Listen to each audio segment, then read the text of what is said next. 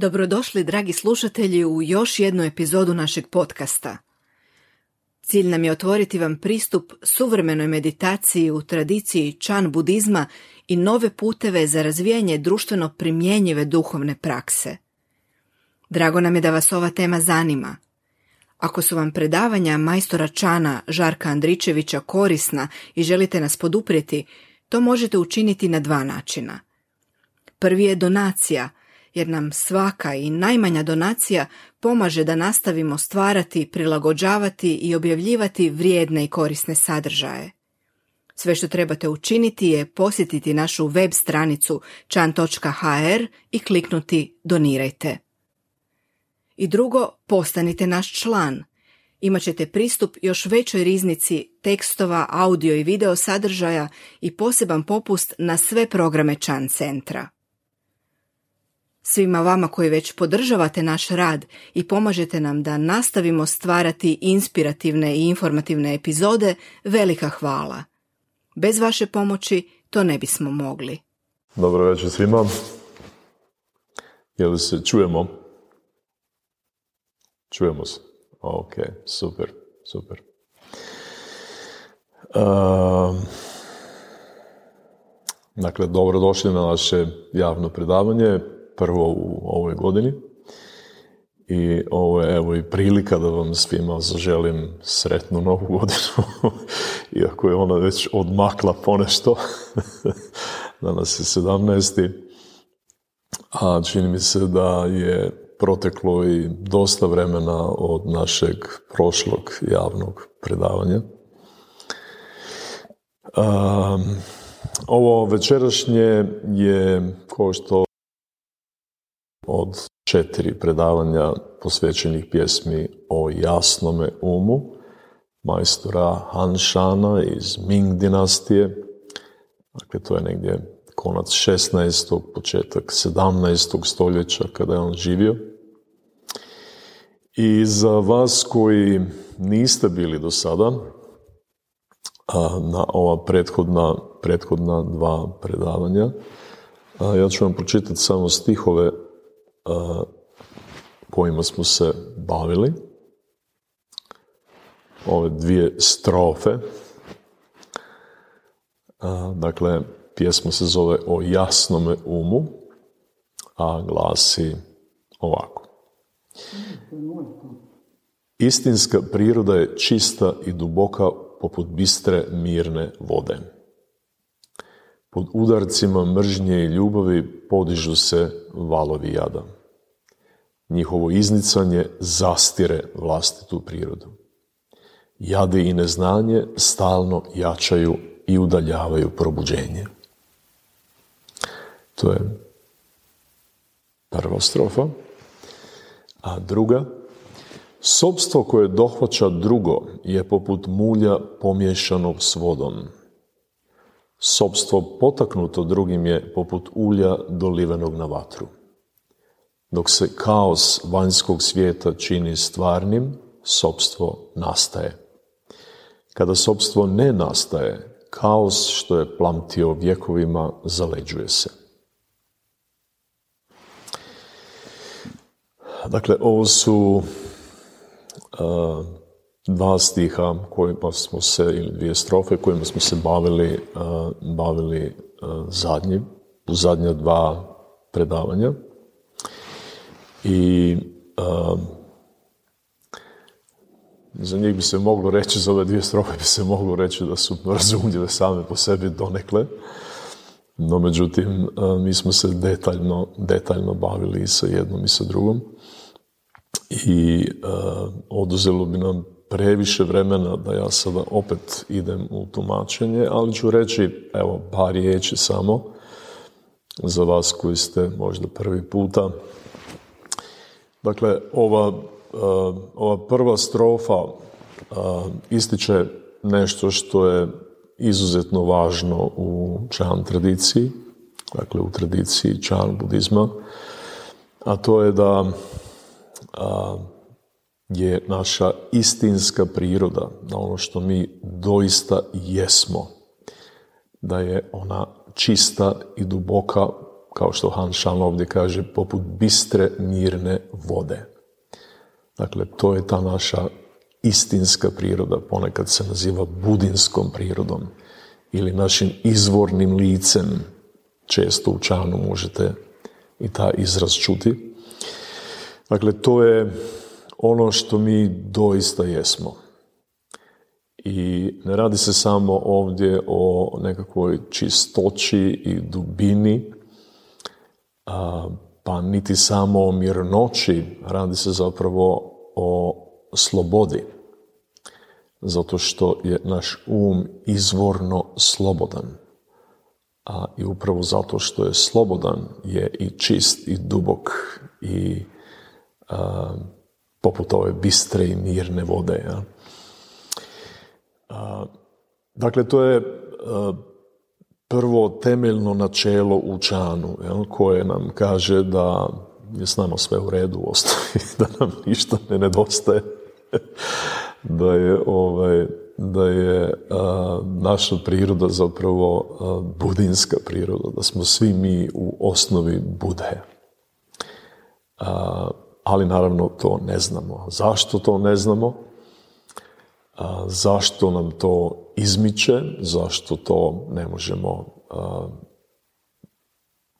kako da kažemo, osvijestiti ili postati toga svjesni, pa upravo zbog, zbog ovih valova jada koji se u našem umu pojavljuju, a pojavljuju se poradi mržnje i ljubavi. Mržnja i ljubav ovdje zapravo označava pohlepu i odbojnost. To je taj nekakav temeljni obrazac u, u, u našem ponašanju.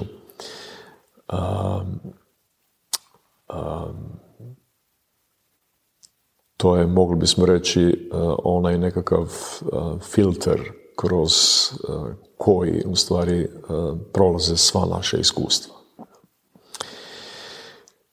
Um, nadalje ovdje imamo jadi i neznanje stalno jačaju i udaljavaju probuđenje. Jadi i neznanje su dakle u međuzavisnom odnosu.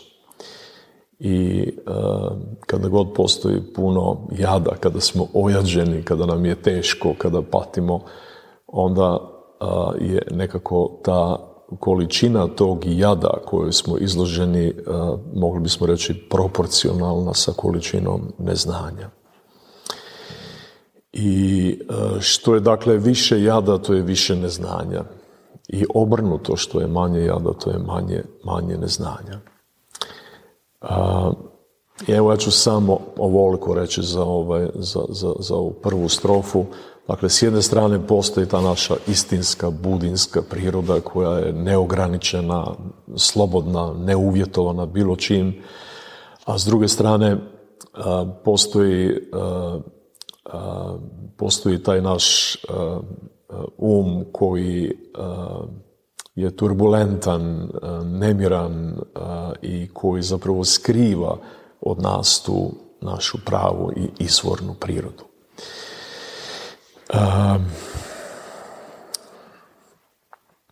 drugi stih, drugi, ne stih zapravo, nego strofa, a, kaže, sobstvo koje dohvaća drugo je poput mulja pomješanog sa vodom. Sobstvo potaknuto drugim je poput ulja dolivenog na vatru. A,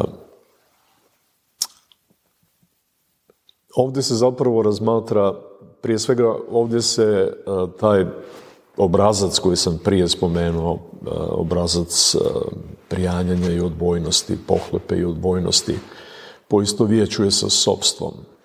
I to iz razloga što je zapravo to način na koji se sobstvo ispoljava u našem iskustvu. Ono se upravo ispoljava kroz, kroz e, pohlepu i kroz odbojnost. Pohlepa, i, pohlepa je vrlo snažna riječ Dakle, pohlepa bi išla bolje u paru sa mržnjom, jel? pohlepa i mržnja, ali to su onako kraj, krajnja nekakva ovaj, mentalna, mentalna stanja. Mi smo češće u nekakvim ovaj, blažim oblicima toga. Jel? tako da, dakle, mogli bi reći prijanjanju, u prijanjanju, u stanju prijanjanja i odbojnosti, to je taj nekakav temeljni obrazac a, kroz koji mi percipiramo zapravo ovaj svijet u kojem jesmo. Uvijek postoji to nekakvo kontinuirano razmatranje svega onoga s čime se susrećemo, da li nam se to sviđa ili nam se to ne sviđa. Da li je to dobro za nas ili nije dobro za nas. Da li je to nešto što, je, što nam prijeti ili je nešto što nam pruža sigurnost i, i, i, i sreću. Jel? Dakle, to je taj temeljni obraz, to je način na koji se naše sobstvo zapravo, zapravo ispoljava. I zato u, ovom, u ovoj drugoj strofi uh, majstor Han Shan nastavlja u stvari govoriti o sobstvu, a ne spominje više izravno ovaj obrazac, način na koji se ono ispoljava. Pa onda kaže, sobstvo koje dohvaća drugo je poput mulja pomješanog s vodom i sobstvo potaknuto drugim je poput ulja dolivenog na vatru. Ono što tu imamo su zapravo, ili ono što se tu razmatra, mogli bismo reći, je ta nekakva aktivna i pasivna pozicija, pozicija sobstva. Dakle, sobstvo u odnosu na okolinu, mi, ja, u odnosu na okolinu i okolina u odnosu na sobstvo, na mene ili na ja.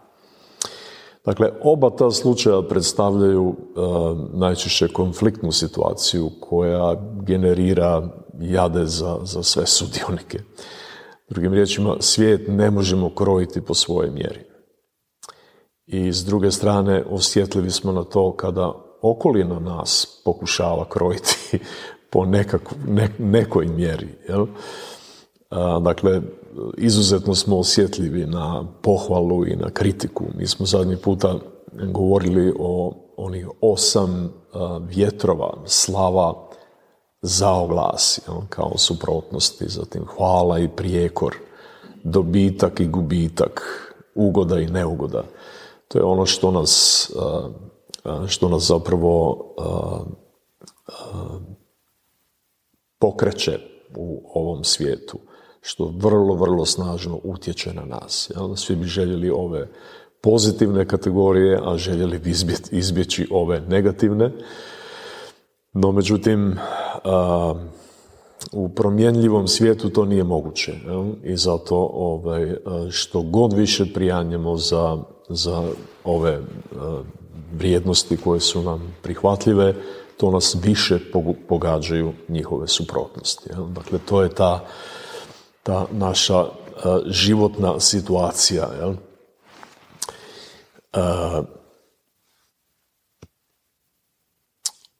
Nadalje, ovdje u ovoj drugoj strofi se kaže da dok se kaos vanjskog svijeta čini stvarnim, sobstvom nastaje. Dok se kaos vanjskog svijeta čini stvarnim, dok sve u životu doživljavamo kao stvarno, stvarno postojeće, do tad postoji i kaos.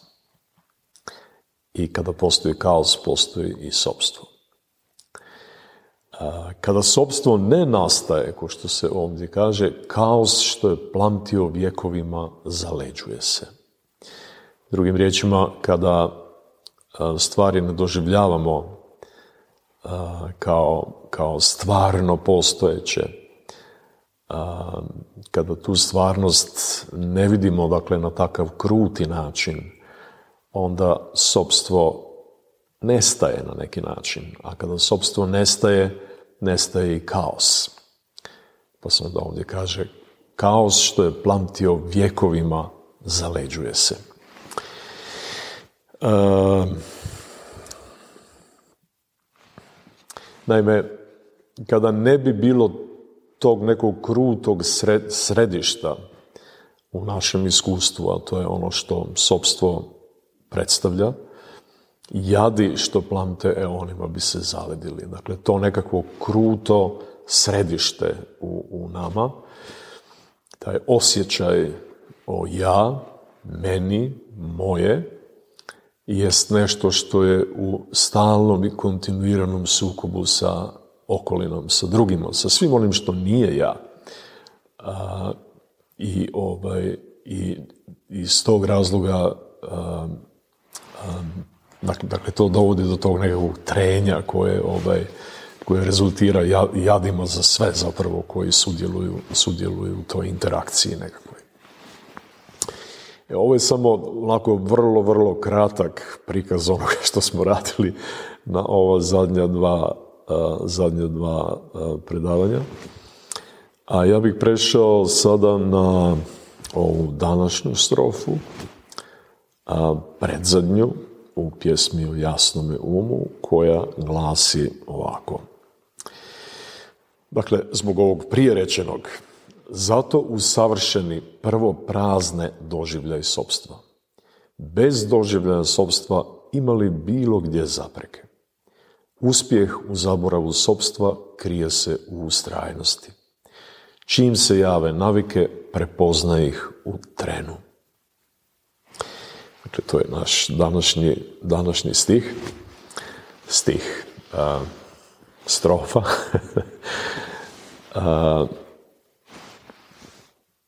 pa da ovako ovaj, krenemo od samog početka. Dakle, zato usavršeni prvo prazne doživlje sobstva.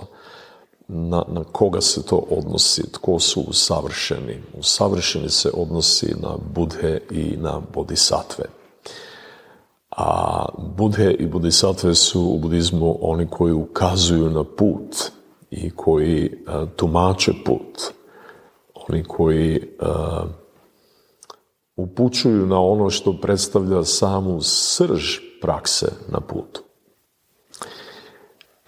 A što je to što se ovdje predstavlja kao srž same prakse, to je pražnjenje doživljaja sobstva. I zato se kaže da usavršeni prvo prazne doživljaje sobstva. Ali to naravno sljedeći njih čine i svi praktičari, svi ostali praktičari, ne samo Bude i Bodhisatve. To se odnosi na sve nas koji prakticiramo. Dakle, taj doživljaj sobstva jest ono poradi čega mi ne znamo svoju istinsku prirodu, jest ono poradi čega mi život doživljavamo teškim, konfliktnim. poradi toga postoji toliko jada, patnje i nezadovoljstva u našim životima, ali u svijetu općenito. Ja?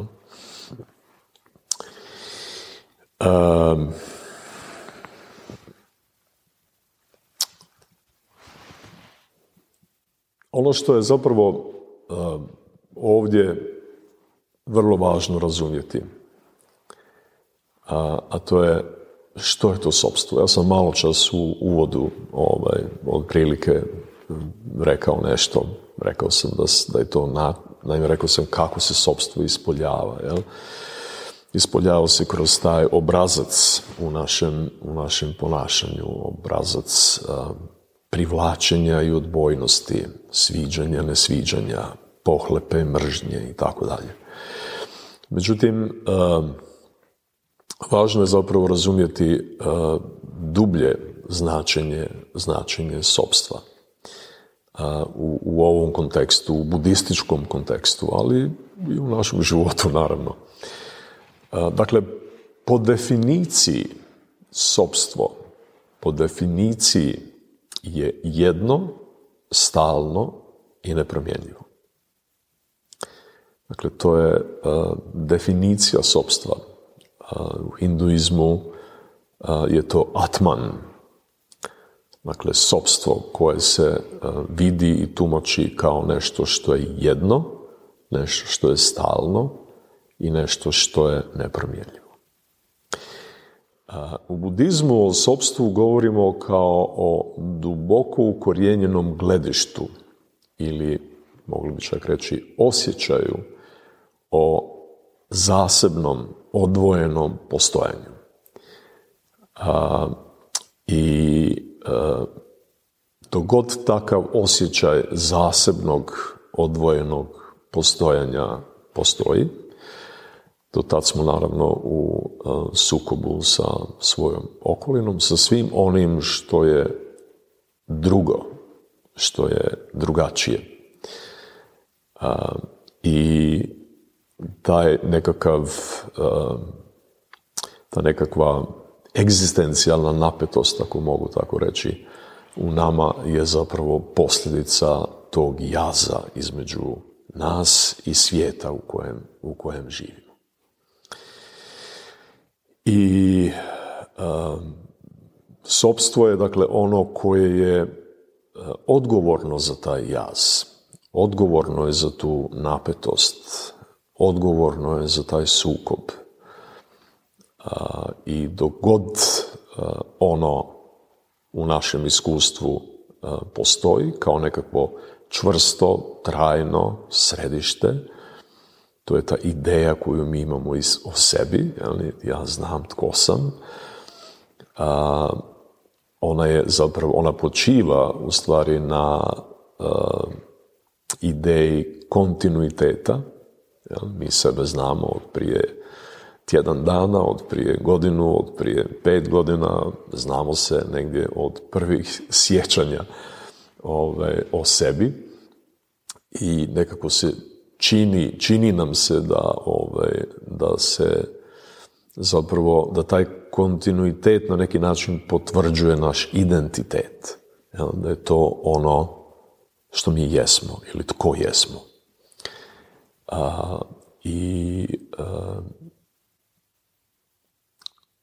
skloni smo dakle ovaj, a, vjerovati da se tu radi o jednoj osobi koja je drugačija od drugih i koja je drugačija od svijeta koji, koji je okružuje. Dakle, to je ono kako mi obično kako mi obično razumijemo sebe ili taj svoj nekakav identitet.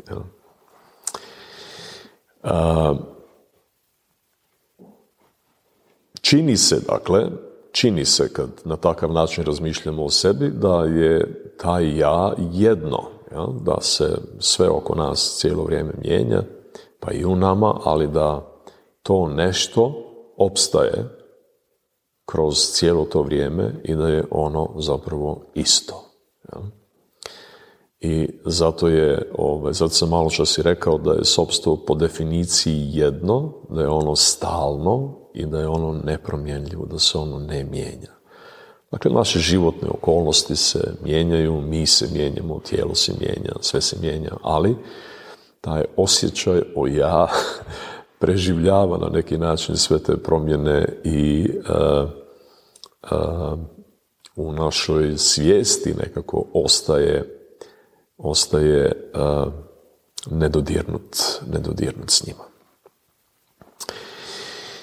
Međutim, prije smo govorili uh, o tome da je uh, taj osjećaj, takav osjećaj o ja kao nečem što postoji odvojeno od okoline i od drugih zapravo uzrokom svih ljudskih jada. Ja? Pa je onda važno zapravo reći da takvo gledište počiva u budizmu na vrlo, vrlo dubokoj i detaljnoj analizi koja ima za cilj ustanoviti prirodu sobstva, koja ima za cilj otkriti što sobstvo doista jest. Da li je ono doista jedno, stalno i nepromjenljivo i da li je ono doista odgovorno za, za patnju u ljudskom životu. Postoje dakle mnoge analize u budističkoj filozofiji i praksi koje se, koje se bave tim pitanjem. Najpoznatija je ona koja čovjeka razmatra kroz pet područja našeg iskustva, mogli bismo reći, ili kroz pet aspekata uh, ljudskog bića. Koji su to aspekti ili koja su to područja našeg iskustva? Pa to su tijelo, osjećaj, saznanja, htjenja i svijest. Dakle, kada bi nekako svoje iskustvo htjeli ovaj, htjeli podijeliti u, u, u određene kategorije, onda bismo ovaj, i ne oslanjajući se na ovu drevnu analizu i podjelu vjerojatno i sami došli do istog ovakvog ovaj, zaključka, to jest ist, istih ovih pet područja ili pet aspekata našeg bića. Dakle, tijelo, osjećaj, saznanja, što znači percepcija, htjenja i svijest.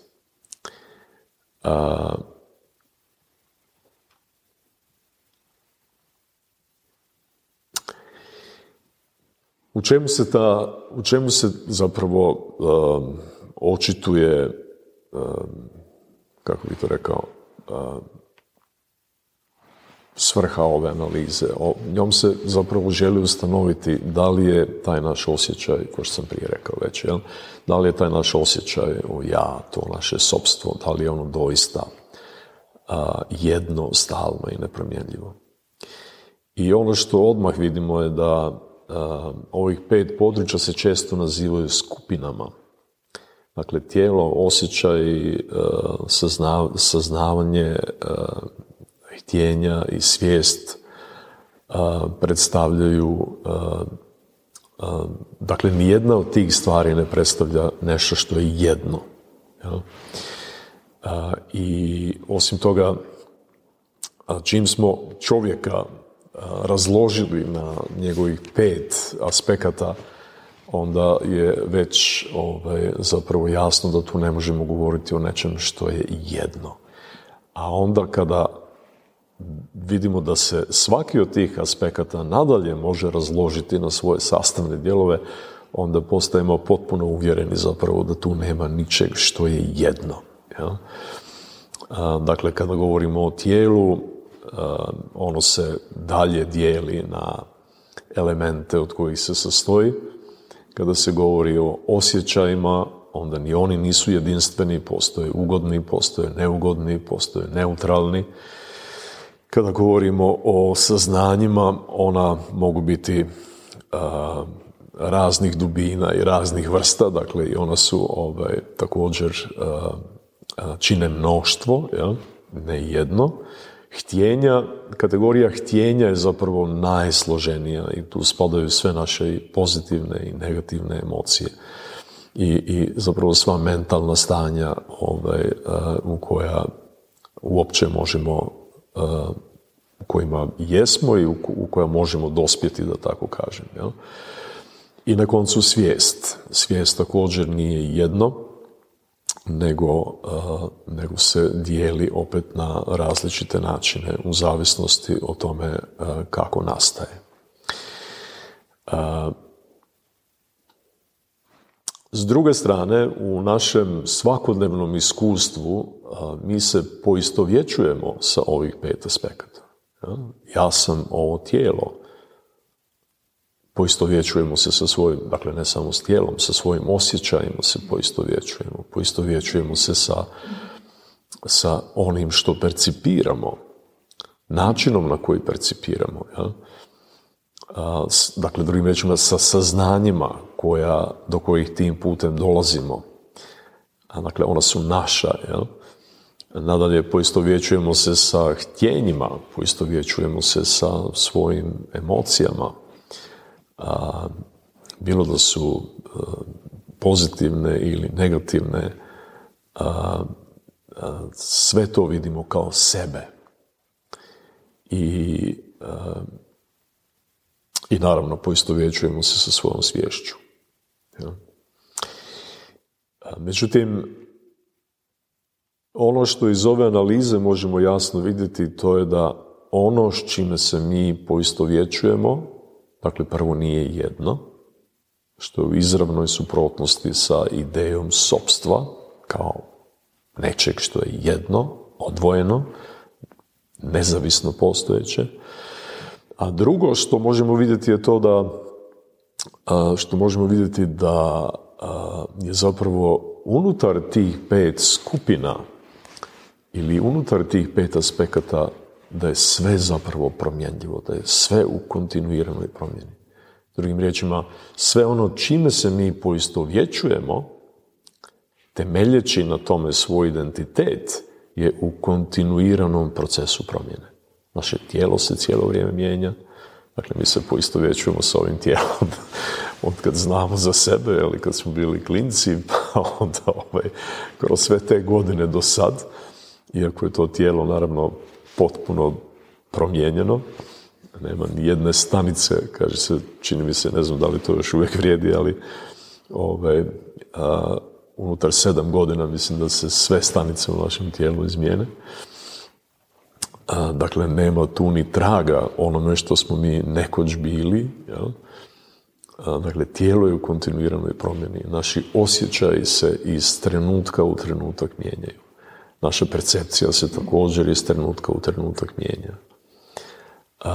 Naša htjenja, emocije koje doživljavamo, ono što nas pokreće, se također iz trenutka u trenutak mijenjaju. I naša svijest se također na isto takav način iz jednog trena u drugi mijenja. I Dakle, provodeći takvu jednu e, duboku, detaljnu analizu, u stvari možemo vidjeti da, e, da je sobstvo prije mentalni konstrukt nego što je ovaj, doista, e, doista nešto što u nama postoji na način na koji smo mi skloni vjerovati da postoji.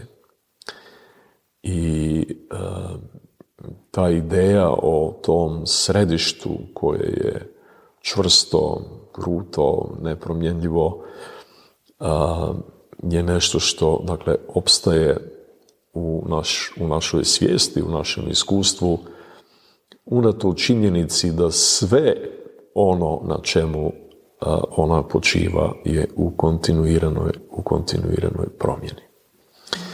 I i to nam zapravo govori da je, da je sobstvo iz perspektive ove analize zapravo iluzija. Ono nije doista stvarno postojeće na način na koji ga mi, na koji ga mi doživljavamo. Međutim, ta iluzija je u stvari odgovorna za sve naše jade u životu i to je ono što je, što je najveći, najveći problem ovdje. Jel? Pritom treba naravno spomenuti da kada se govori o sobstvu iz ove perspektive, onda se govori zapravo o sobstvu kao nečemu što uzrokuje patnju u ljudskom životu. No, međutim, ima sobstvo naravno i svojih pozitivnih, ovaj, pozitivnih strana. Ono je naprosto produkt naše evolucije, mogli bismo reći. I u tom smislu, jer o sobstvu možemo govoriti kao samosvijesti, svijesti o sebi. Ta samosvijest je ovaj, rezultirala razvojem civilizacije i, i, i dakle onoga što je čovjek ili čovječanstvo bolje rečeno do sada uopće napravio i položaja u kojem, u kojem jesmo.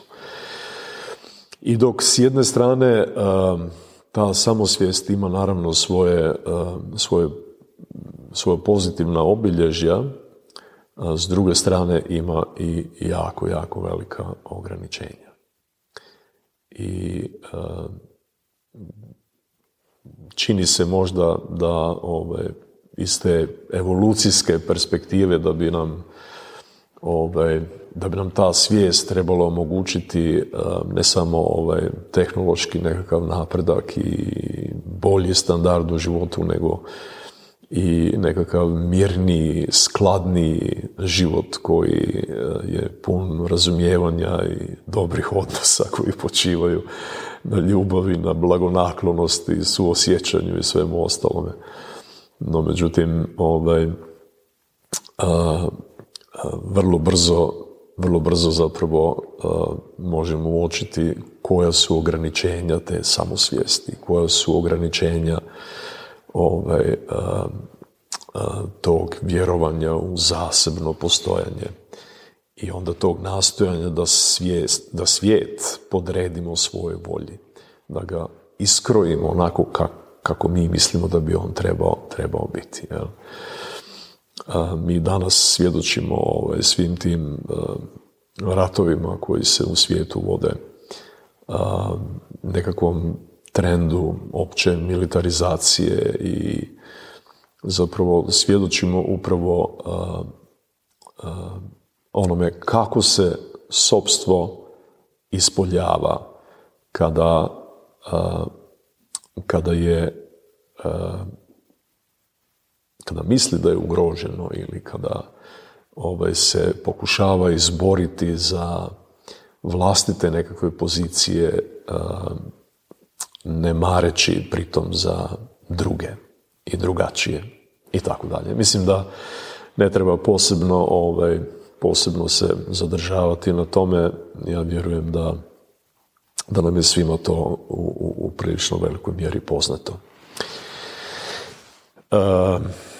dakle, ono što Evo, čini mi se da je s te teoretske strane važno, važno razumjeti uh, jest ovo upravo što sam sada rekao. Jel? Uh, uh, kako se sobstvo u, u, u našem iskustvu ispoljava i koje su njegove dobre strane do sada bile, ali koje su i njegove, njegove loše strane. Jel? To jest u tom nekakvom evolucijskom procesu bi trebalo doći vrijeme kada treba prepoznati prirodu tog sobstva i otpustiti ono što treba otpustiti. U ime jednog drugačijeg, drugačijeg bivanja sa sobom i u svijetu jedni sa drugima. I to bi onda stvarno ovaj, tu nekakvu biološku evoluciju, čini mi se, pretvorilo u duhovnu evoluciju.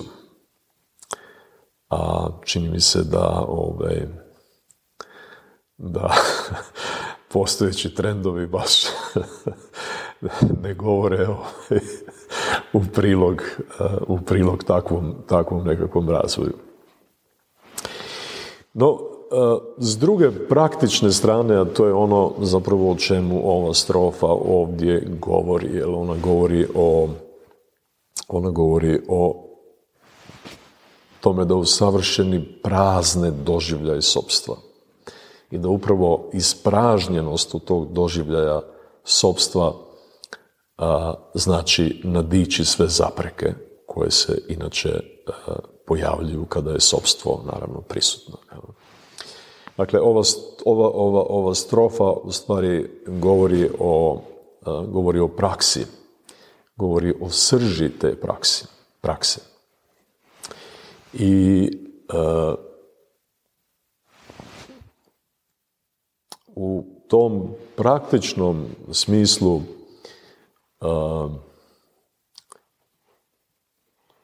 govoriti o pražnjenju sobstva zapravo znači govoriti o meditacijskoj praksi. E, to znači govoriti o njegovanju uma. A kada govorimo o njegovanju uma, onda prije svega, prije svega treba spomenuti ta dva temeljna načela, a to su smirivanje i promatranje, šamata i vipašjana na sanskrtu. Dakle, šamata je praksa koja umiruje um, koja ga uopće dovodi u poziciju u kojoj promatranje postaje moguće, a vipašjana je praksa promatranja. Pažljivog promatranja koje je dakle posljedica mirnoće, dakle to promatranje, kao što sam rekao, postaje moguće tek onda kada je um u mirnom i staloženom stanju, a jedino tada to promatranje i može rezultirati uvidom, uvidom u prirodu, prirodu sobstva, uvidom u prirodu pojava, općenito, možemo reći, uvidom u prirodu života samoga. Dakle, to to su dva temeljna načela budističke meditacije i dok je šamata zajednička, zajednička i svim drugim filozofsko-religijskim sustavima, vipašana, dakle ovo pažljivo promatranje sa ciljem da razvijemo uvidu prirodu pojava je karakteristično samo za, samo za budizam. Dakle, to su dva općenita načela na kojima počiva cjelokupna budistička meditacija ili cjelokupna praksa njegovanja uma u budizmu. I e, mislim da je zapravo vrlo jasno e, koji cilj ova dva načela imaju, dakle što želimo postići. Jel? Obično se kaže da je, ovaj, da je e, naš um pomučen i divlji pomučen i divlji. Dakle, trebalo bi ga ovaj, umiriti i trebalo bi ga razbistriti. Ta pomučenost uma i taj nemir mentalni koji svi u ovoj ili onoj mjeri u sebi osjećamo jest ono o čemu, o čemu majstor Han Shan govori ove prve dvije strofe. a šamata i vipašana služe upravo tome da s jedne strane um umire, da nas dovedu u to jedno stanje mentalne stabilnosti, staloženosti, postojanosti, da bi onda mogli zapravo um početi koristiti uh, za pažljivo promatranje. Promatranje čega? pa promatranje nas samih, tijela, osjećaja, saznanja, htjenja, svijesti. Jer nije dovoljno teoretski znati da u tih pet skupina, kako smo rekli da ih još nazivamo, nema sobstva. to treba izravno uvidjeti. A izravno uvidjeti to da u nama nema ničeg takvog što bi bilo jedno trajno i nepromjenljivo moguće jedino kroz dakle, izravan uvid. Taj izravan uvid ima tu transformacijsku moć koja nas iz tog nekakvog stanja jada uvodi u stanje slobode. I, i to, je zapravo, to je zapravo bit i svrha, mogli bismo reći, prakse u, u budizmu općenito, ali isto tako i u čanu. Kada govorimo o čanu, metode čana zapravo imaju, za, ili praksa općenito govoreći u čanu, imaju za cilj da nas, da nas izvedu iz tog stanja zbunjenosti i pomučenosti u stanje jasnoće. Tamo u stanje u kojem je dakle taj uvid, to izravno prepoznavanje moguće. A ono je moguće jedino u jasnoći. Dakle, u Čanu postoji veliki broj metoda meditacije, mi nećemo sada govoriti o njima, ovdje nema niti vremena, niti prostora da bi, da bi ih ovaj, pobliže tumačili. Međutim, općenito možemo reći da, da postoje da postoje neke faze kroz koje nas te metode vode kada ih upražnjavamo.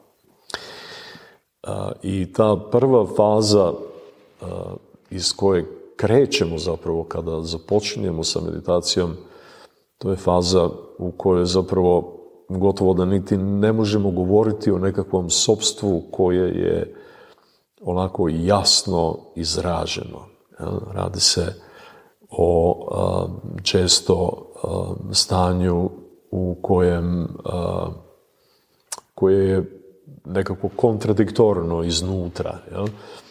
Kontradiktorne prirode, da tako kažem. I mogli bi se reći da postoji više sobstava tu, više tih ja u nama u, to, u, u, toj, u toj fazi. Jel?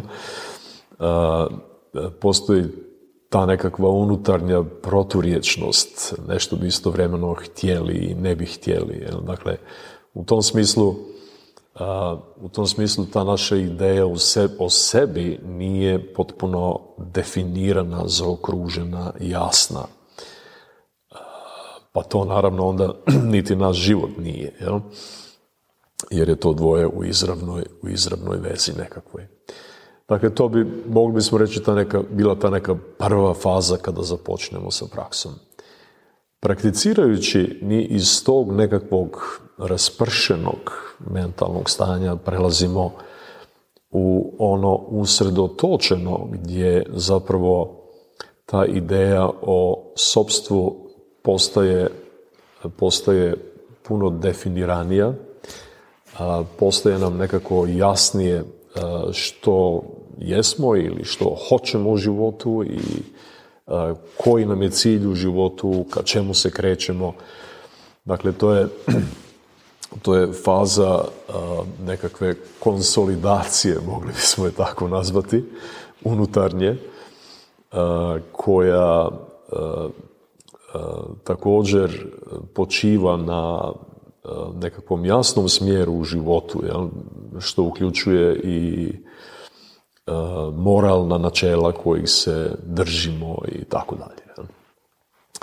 Prakticirajući dalje to sada nekako konsolidirano sobstvo ili ideja o sebi i, i, i put kojim kročimo se nadalje mijenja u tom procesu i mi iz tog usredotočenog nekakvog mentalnog stanja prelazimo u ujedinjeno stanje. I to je stanje koje se, da ta stanja ili te faze poistovjetim sa različitim doživljajima sobstva, ta faza se naziva fazom velikog sobstva. Jel, dakle, možemo govoriti o onoj prvoj gdje je sobstvo nedorečeno, gdje je proturječno, gdje ima ove, mogli smo reći, više tih ja. Jel? Zatim stanje u kojem postoji ja, to je malo ja nekako, ali je ono ipak na neki način definirano u, u, u našoj svijesti. I zatim kroz praksu ulazimo u stanje ili fazu tog velikog ja. Mahatma, Mahatma Gandhi, Mahatma ili Maha Atman je zapravo naziv za to veliko ja ili za to veliko sobstvo. To veliko sobstvo zapravo uh, ukoliko se radi o uh, duhovnoj stazi, ono nije istoznačno sa velikom sebičnošću i sa velikom arogancijom, nego sa nečim posve suprotnim tome. Ono je zapravo uh, sobstvo koje obuhvaća sve. to je, ako govorimo o iskustvu velikog sobstva, to je onaj doživljaj u kojem, u kojem nema razlike između nas i svijeta u kojem jesmo. U kojem mi zapravo postajemo taj svijet koji jesmo taj svijet smo mi i mi smo taj svijet. Dakle, to je veliko sobstvo. To je, to je iskustvo u kojem se briše ta granica između, između ovog malog sobstva ili malog ja i strašnog svijeta koji nas okružuje, koji je drugačiji. Ja? I kad se ta granica izbriše, onda je taj doživljaj sebe nešto što se proširi i obuhvaća sve. Ono što je bitna nekakva odlika tog doživljaja jest da zapravo nestaje sukob, nestaje sukob, Nemate podjele na ja i drugi. Ja, meni, moje, ja, to, to, se, to se mijenja. I ovaj, naprosto ne doživljavate tu razliku između sebe i drugih, nego se vidite kao jedno. I to prati snažan osjećaj ljubavi, blagonaklonosti, povezanosti, jednosti, jednosti sa svim što doživljavate. To je duboko, duboko iskustvo koje ima baš onako moć da nas karakterno izmijeni u načinu, ne samo u načinu na